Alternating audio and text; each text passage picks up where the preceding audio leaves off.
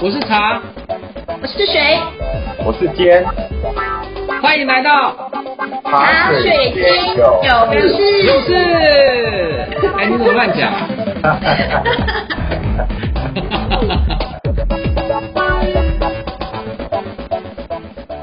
各位听众朋友们，大家好，欢迎来到茶水间有事，跟你聊聊职场大小事。我是水，这一集的茶水间出了什么事呢？除了你我都可能会遇到的事哦，那就是在职场中被排挤了，怎么办呢？这一集故事的主角啊是美美，我们一起来听听她的故事。美美今年二十七岁。从研究所毕业后呢，就到公司任职，到现在也有三年了。进入这家公司呢，是美美梦寐以求的规划，所以啊，一直以来呢，他在工作中呢，总是充满了十足的干劲。经过了三年的磨练，美美已经具备了独挑大梁的能力，对工作的投入啊，更是有目共睹。今年初呢。业务部调来一位新同事，叫做小丽。小丽她个性活泼，善于交际，经常往来于同事之间啊，笼络人心。尤其呢，特别会拉帮结派。这个渐渐的，同事们呢都跟小丽在一起了，也就不怎么搭理美美。美美就认为小丽啊是在针对她。就算美美主动跟小丽打招呼，这小丽呢也是视而不见，根本就不搭理美美。美美因此呢感到非常郁闷。小丽的存在呢，让美美的压力非常大，经常觉得喘不过气来。美美平日里呢已经有超负荷的工作，现在又多了被排挤的委屈，得不到同事的尊重和主管的理解。让美美呢陷入了铺天盖地的煎熬中。渐渐的，美美总是眉头深锁、沉默寡言，整日啊沦陷在他人排挤的漩涡当中。其实呢，像美美这种状况，在职场中还挺常见的。至于拉帮结派、搞小圈圈的办公室文化，也在所难免。关键是，一旦感觉到被排挤的话，该如何面对？如何不被影响？或是如何借此看清楚真正的自己？这个时候呢，建议使用抽离术，也就是将自己呢从漩涡中拉出来，让自己啊就像是挂在天花板上的摄影机。三百六十度无死角的环视整个状况。首先呢，就聚焦在美美身上。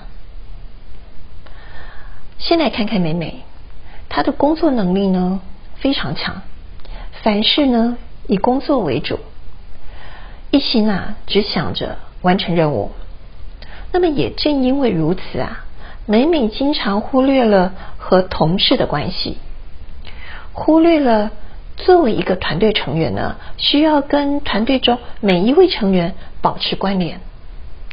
但是美美总是埋头做事，就不怎么跟同事聊天，也不关心同事的感受，满脑子呢都是任务还有工作。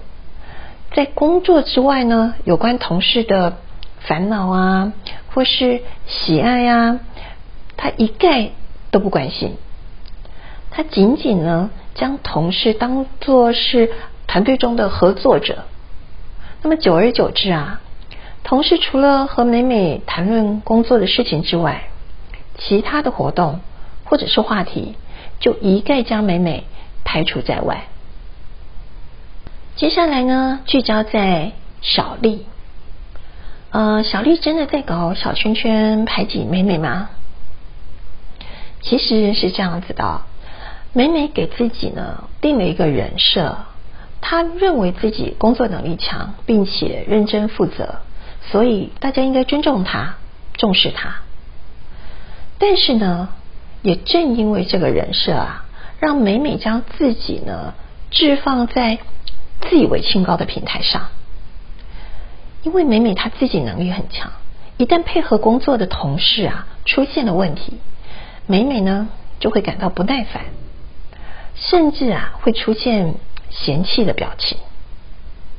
那么同事们呢，中午一起吃饭聊天，嘻嘻哈哈，美美这时候啊也会表现出很无聊，一副漠不关心的样子。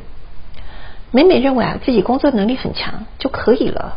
不需要和同事搞好关系，有的时候呢还会瞧不起同事，就是这些情绪啊，让同事们看出来了，于是呢就慢慢疏远了美美。但是啊，美美呢却把这一切呢全部归咎在小丽从中作梗，故意和美美作对。进而导致同事们呢都远离他、疏远他了。经由抽离的方式呢，看清楚状况以后呢，美美要如何来进行调整，重建自己的人际关系？其实呢，可以理解的是，在工作中能力和责任感呢，的确是相当重要。但是呢，也必须要理解到。越是大型的任务呢，就需要越多不同专长的团队成员来共同完成，所以团队合作中的凝聚力也不可轻忽。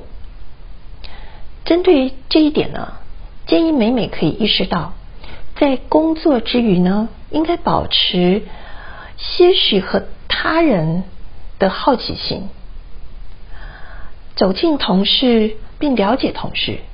听听他人的爱好，分享彼此的烦恼，渐渐的就可以拉近与他人的距离。看清楚这个状况，并且意识到该有的态度之后呢，每每踏出了自我调整的第一步。美美从工作关系呢最密切的同事着手，学习倾听，理解他人啊在工作上的难点，适度的展现。对他人的关心，并且啊，慢慢的将这样子的转变呢，延伸到更多同事身上。在这一段改变的过程中呢，美美也试着进一步发现他人的优点。比如说，小丽身上呢，其实有很多值得她学习的地方。